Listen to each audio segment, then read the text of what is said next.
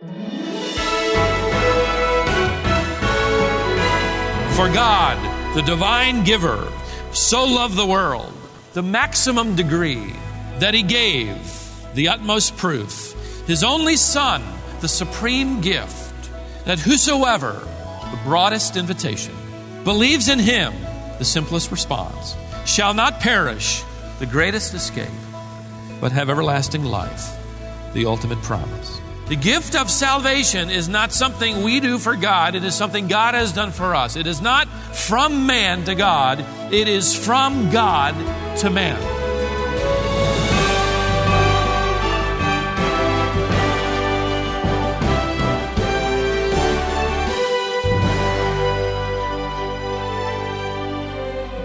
Do you remember the story of Jesus being baptized by John in a river? As Jesus came out of the water, God declared with a voice from heaven that he was pleased with Jesus. Jesus is God's gift to us. He came to make our salvation possible, and God delights in his gift. Today on Wisdom for the Heart, Stephen Davey begins a series called Christmas Choices. He'll be examining some of the important choices that were made by key figures in the Christmas story. We begin the series today by looking at God's choice in sending the gift of His Son.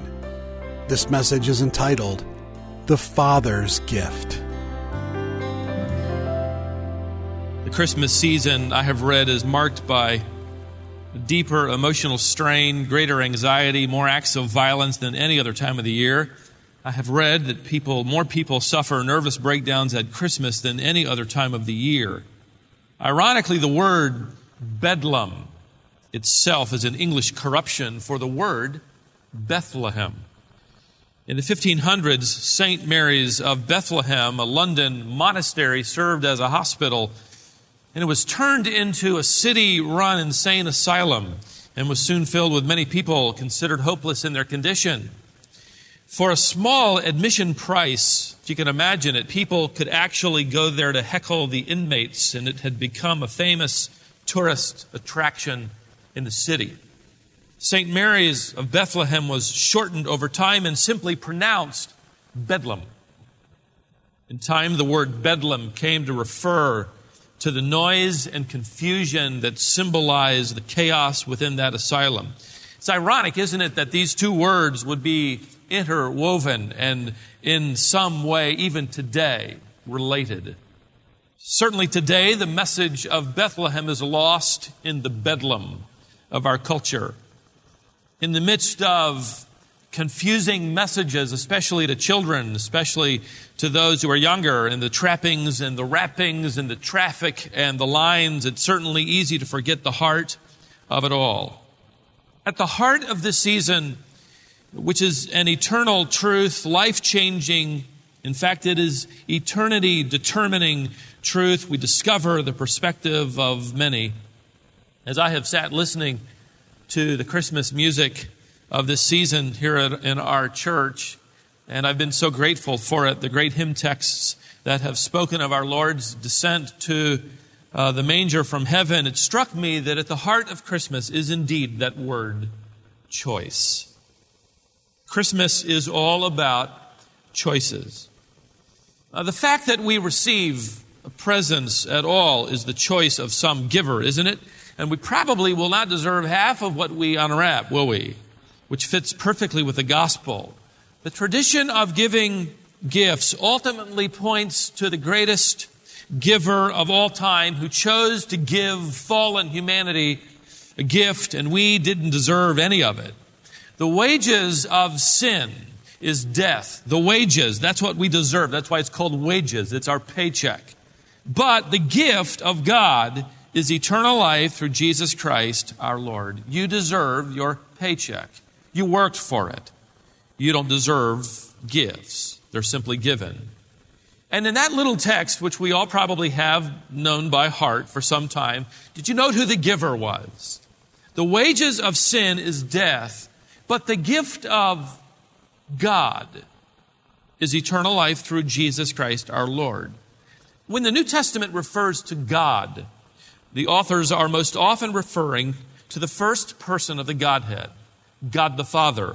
Paul wrote to the Corinthians, Blessed be the God and Father of our Lord Jesus Christ, the Father of mercies and God of all comfort. 2 Corinthians 1 3. Paul wrote further to the Colossians, Whatever you do in word or deed, do all in the name of the Lord Jesus, giving thanks through him to God the Father.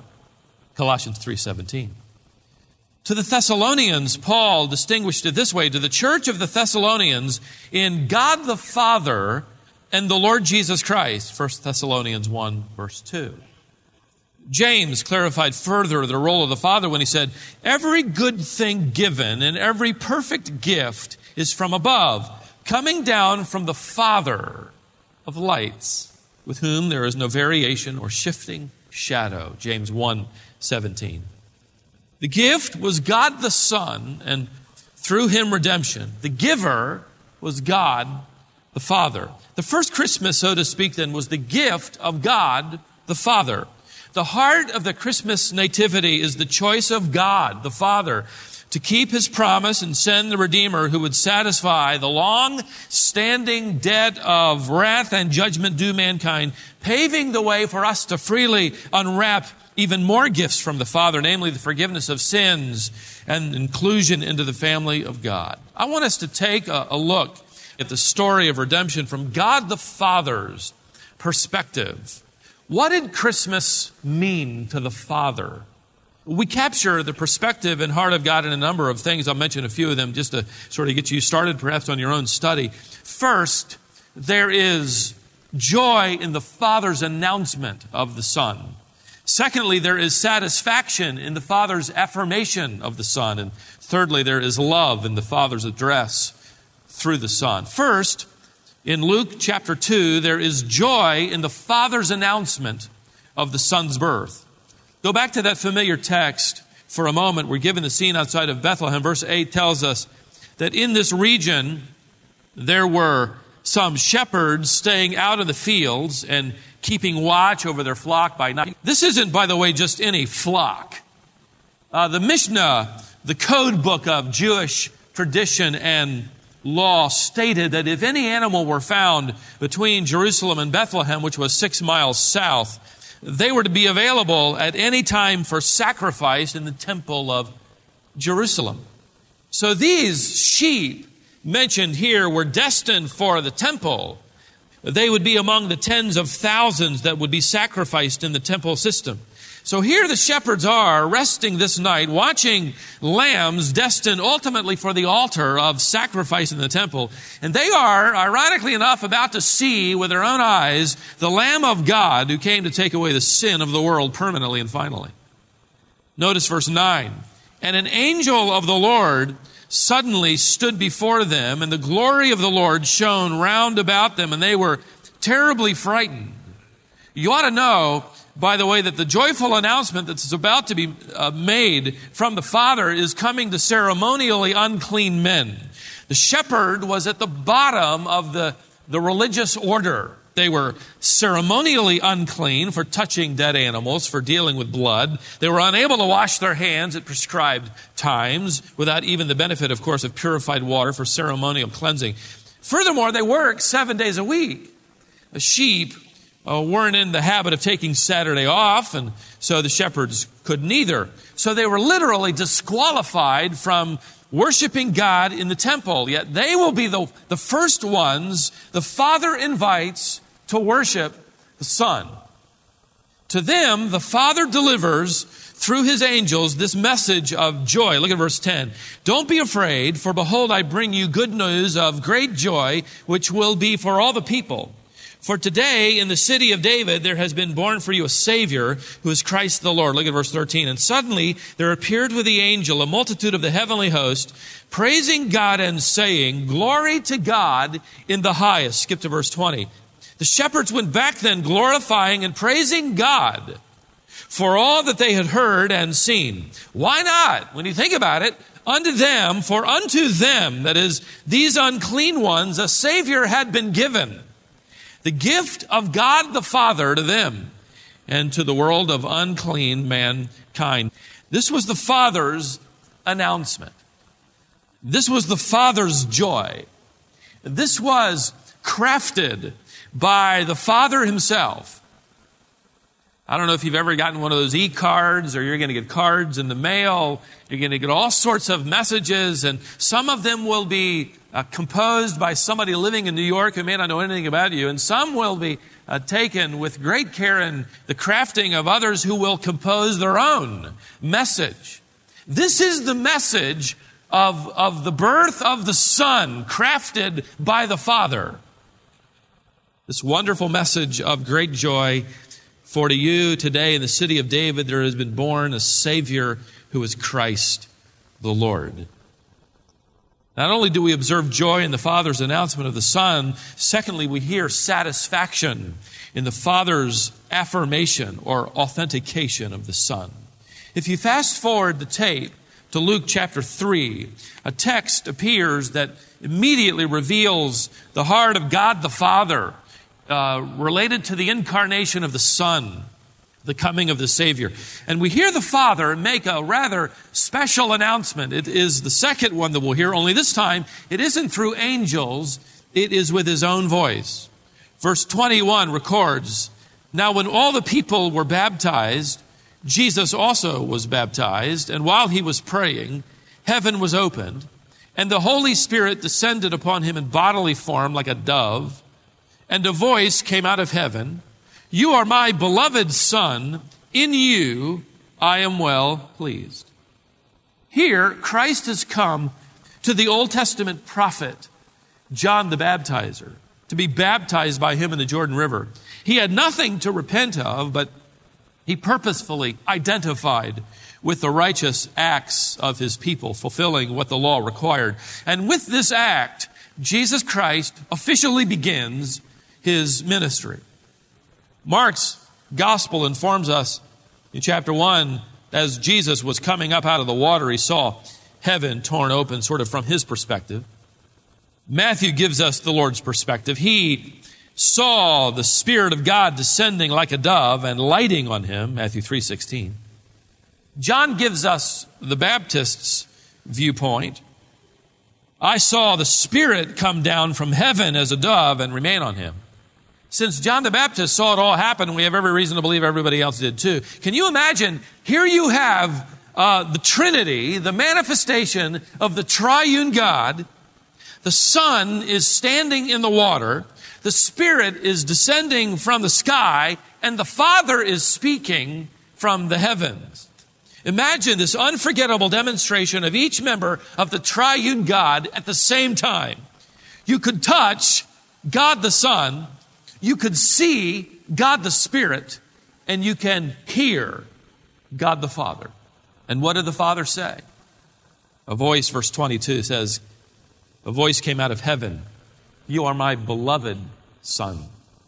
In you I am well pleased, and I am sure no one on the banks of the Jordan breathed or moved. What a moment. What a moment for Jesus Christ, the Son to be ministered to by the Spirit, and to hear the voice of his Father. What an affirmation. There are two parts to this affirmation. The first was, You are my beloved Son. Now, the Father wasn't telling Jesus that he was his beloved Son because Jesus might have forgotten that fact, or he didn't know it. At age 12, all the way back then, he had already told Mary and Joseph that he had to be about his father's business, right? It hadn't slipped his mind over the next 17 years.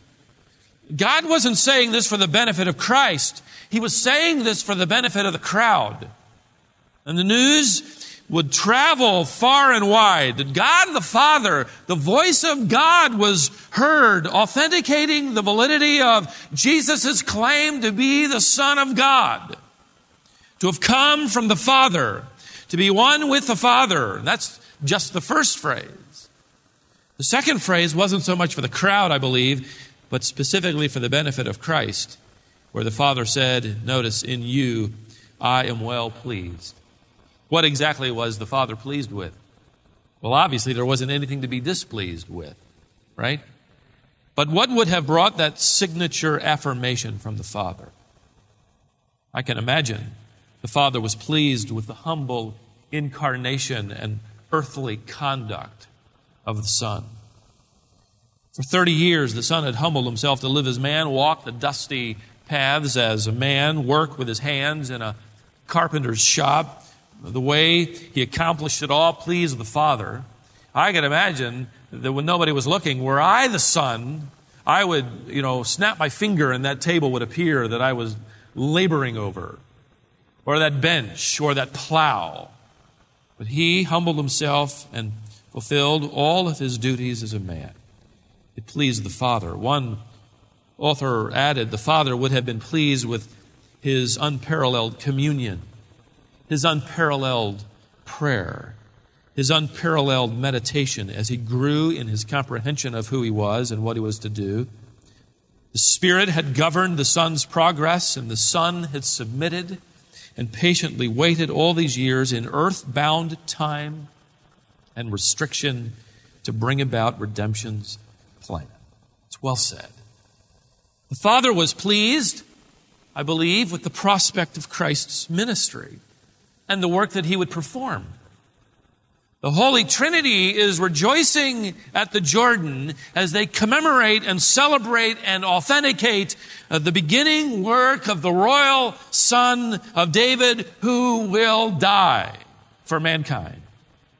We discover the heart of God the Father in his joy at the announcement of Jesus' birth. We hear the satisfaction in the voice of God the Father as he affirms the Son's person and his work, both past and future.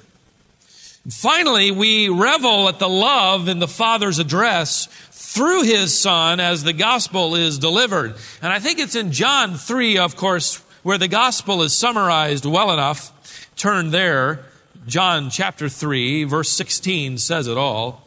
Jesus, by the way, this is often lost on us, he is speaking on behalf of the Father here.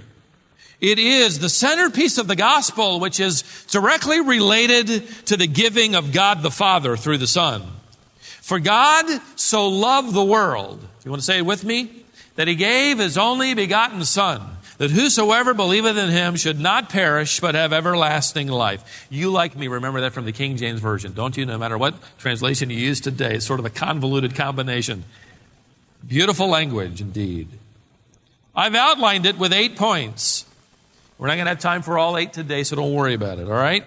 For God, the divine giver, so loved the world, the maximum degree that he gave the utmost proof, his only Son, the supreme gift, that whosoever, the broadest invitation, believes in him, the simplest response, shall not perish, the greatest escape, but have everlasting life the ultimate promise. For God, He is the divine giver. Don't miss it. Salvation is God given, God driven, God empowered, God originated. The gift of salvation is not something we do for God. It is something God has done for us. It is not from man to God. It is from God to man.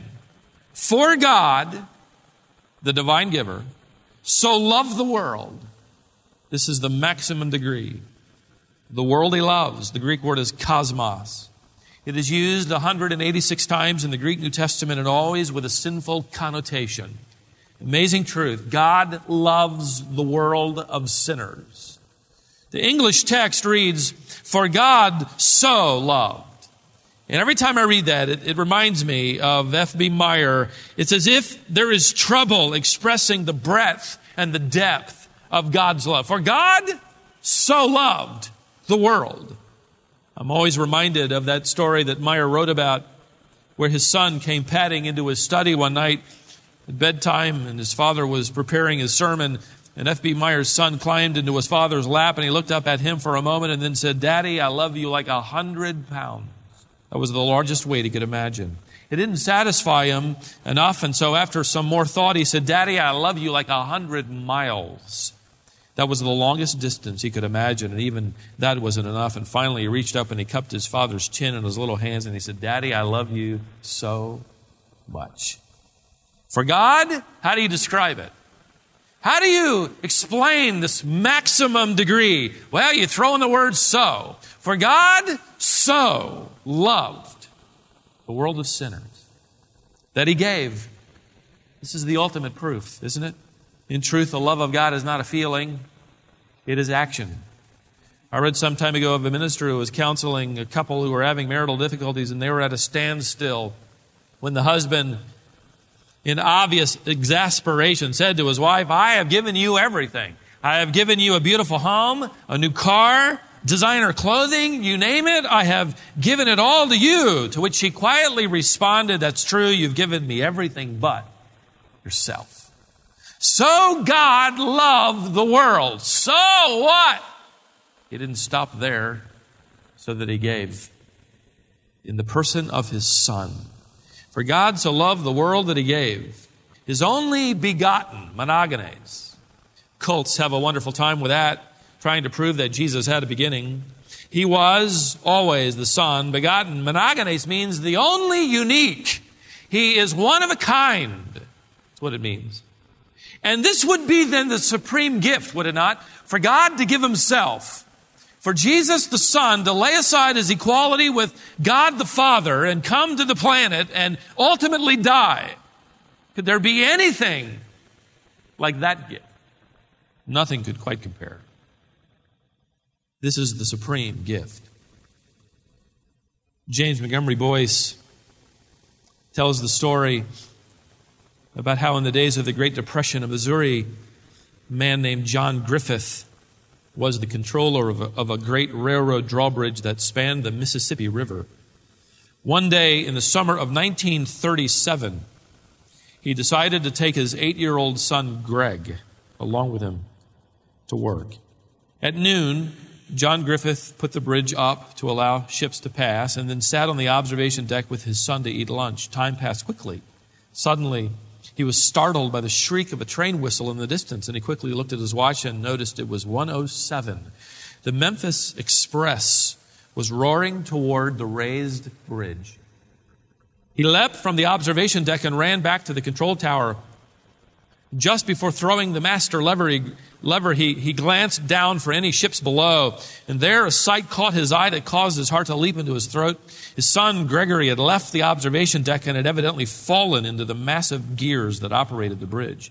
His left leg was caught in the cogs of the two main gears.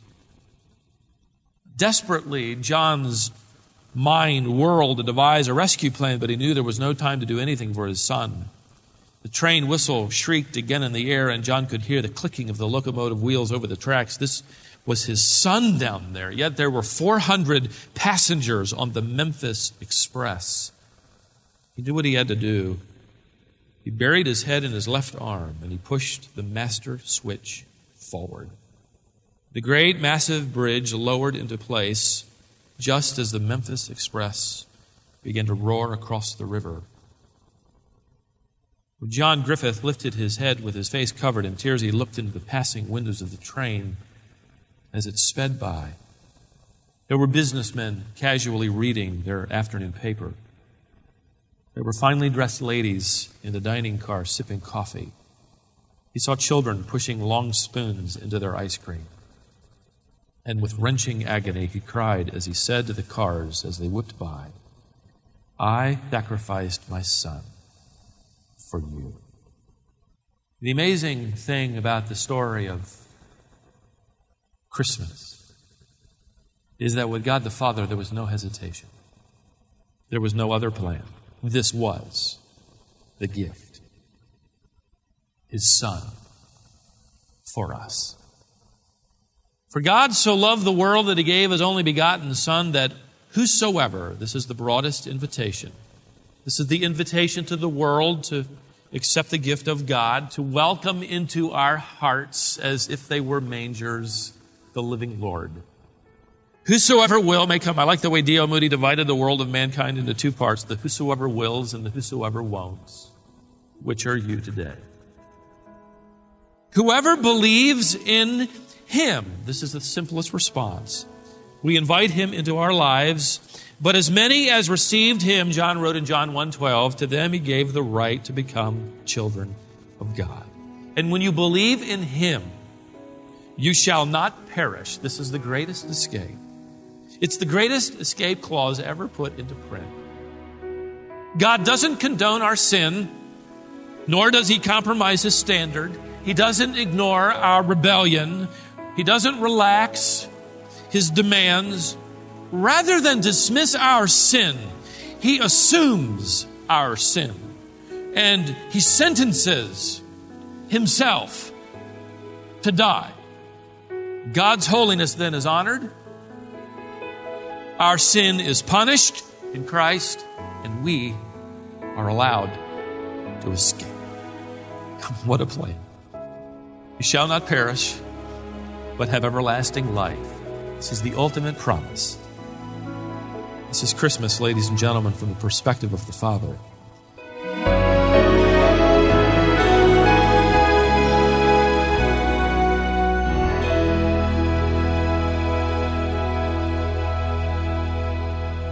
That was a message for you called The Father's Gift. It begins a series called Christmas Choices. It also begins our season of Christmas messages. We hope God will use them to prepare your heart for Christmas. In addition to equipping you with these daily Bible lessons, we also have a magazine that we publish. Stephen deals with a different topic each month. For example, some of the things that Stephen's written about in the past include topics like why is there evil in the world? How to have a biblically based marriage? How can we find true happiness and what is real happiness? How should Christians be involved and engaged in politics? And much more.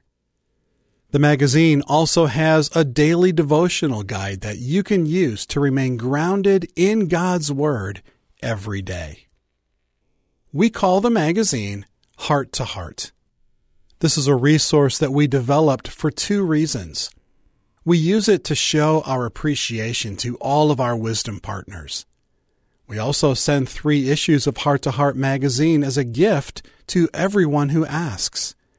We'd like to send it to you. If you haven't seen it yet, you can sign up for it on our website. As soon as you get to wisdomonline.org, you'll notice a link on that home page that will take you right to the sign up form. You can also call us today. Our number is 866 48 Bible. That's 866 482 4253. We'd love to talk with you, get to know you, and introduce you to this resource, Heart to Heart Magazine. Call today and then join us next time here on Wisdom for the Heart.